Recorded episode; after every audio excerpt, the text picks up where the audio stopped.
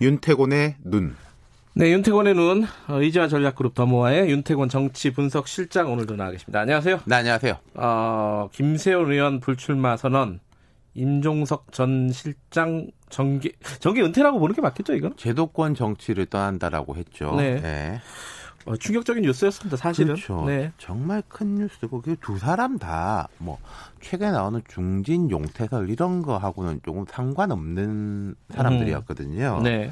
정말 큰 뉴스인데 오늘 일단 좀 김세현 의원 소식 중심으로 이야기해 볼까 합니다. 네, 네. 이게, 어, 한국당 내 중진, 용태설, 뭐, 불출마, 이게 굉장히 많았잖아요, 요구가. 예. 그거의 시작이다, 이렇게 보면 되나요? 근데 이제 그렇게 볼 수도 있는데 그런 관점에서 보기엔요. 인물의 성격도 다르고 메시지도 달라요. 성격부터 얘기를 네. 해볼까요? 김세현 의원이 삼선 중진이긴 한데 1972년생입니다. 네.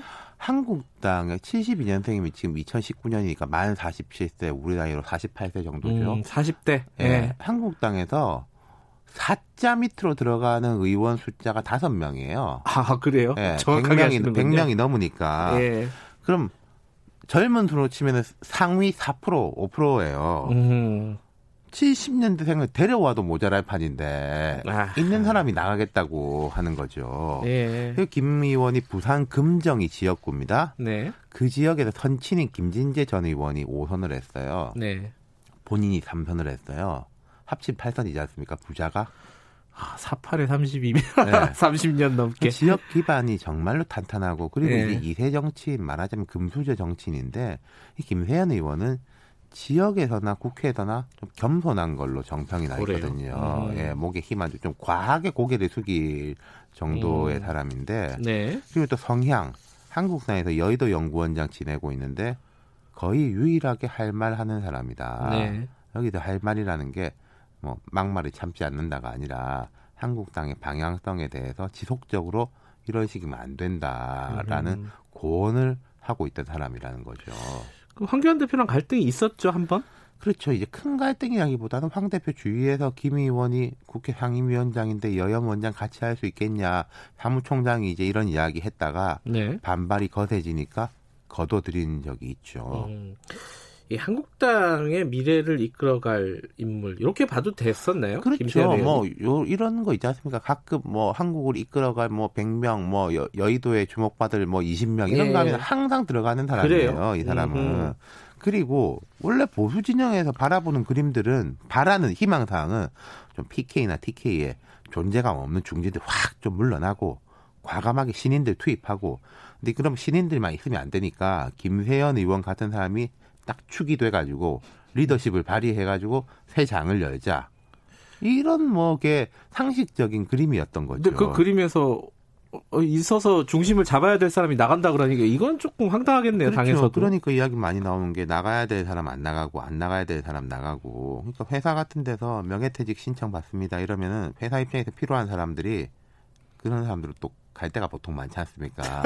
신청해버리고 김경래 기자처럼 그리고, 어, 나가줬으면 좋겠다 싶었던 사람들은 딱 버티고 예. 그런 그림이 된 거죠 말하자면 그런 경우 꽤 많은데 그죠. 네. 근데 이제 어쨌든 어, 성격 인물의 성격은 그런데 메시지 내용도 굉장히 셌어요. 독하죠. 네. 그러니까 저는 김세현 의원이라는 사람이 정치한 지 한 10년 됐는데 이 사람이 이렇게 독하게 말한 건 처음 네, 봤어요. 그러니까 보통 이게 불출마 선언을 하면 불만이 많지만은 조금 뼈 있는 소리를 넣으면서도 아유, 이제 남아 있는 분들은 다 훌륭하고 잘 됐으면 좋겠다 이렇게 덕담하는 게 관례거든요. 그렇죠, 맞아요. 예. 근데 이제 나라를 사랑하고 나라를 살리는 마음으로 우리 다 함께 물러나자. 음, 자유한국당은 이제 수명을 다했다. 이 당으로 대선 승리는커녕 총선 승리도 이뤄낼 수가 없다. 무너지는 나라를 지켜낼 수 없다. 존재 자체가 역사의 민폐다. 이렇게 말을 했어요. 어, 그거 너무 그러니까 보기 드물게 강한 단어입니다. 역사의 민폐. 그렇죠. 뭐 황교안 대표님, 나경호 원내대표님 경의를 표한다. 훌륭하신 선배 동료 다 감사하고 존경한다. 그러나 정말 죄송하게도 두 분이 앞장서고 우리 다 같이 물러나야 한다. 미련 두지 말자. 하하. 이게 현실이다. 한마디로 버림받은 거다. 비호감 정도가 변함없이 역대급 1위. 감수성 없고 공감 능력 없고 소통 능력 없다. 네. 세상 바뀐 걸 모르고 바뀐 환경에 적응 못하면 도태될 수밖에 없다. 그것이 삼리다. 삼리를 거스르고 버티면 종국엔 역사의 죄인이 될 것이다. 네, 뭐 다 이렇게 뭐랄까요 그 관심이 가는 얘기들인데, 근데 이게 가능성이 있어서 얘기하는 걸까요? 아니면 한번 글쎄요. 지르고 마는 자, 걸까요? 김 의원이 여의도 연구원장이었습니다. 네. 황교안 대표가 2월 달에 당선이 되고 선출이 되고 이제 3, 4월에 여의도 연구원장이 됐는데 집 11월이니까 한 6개월, 7개월 했죠.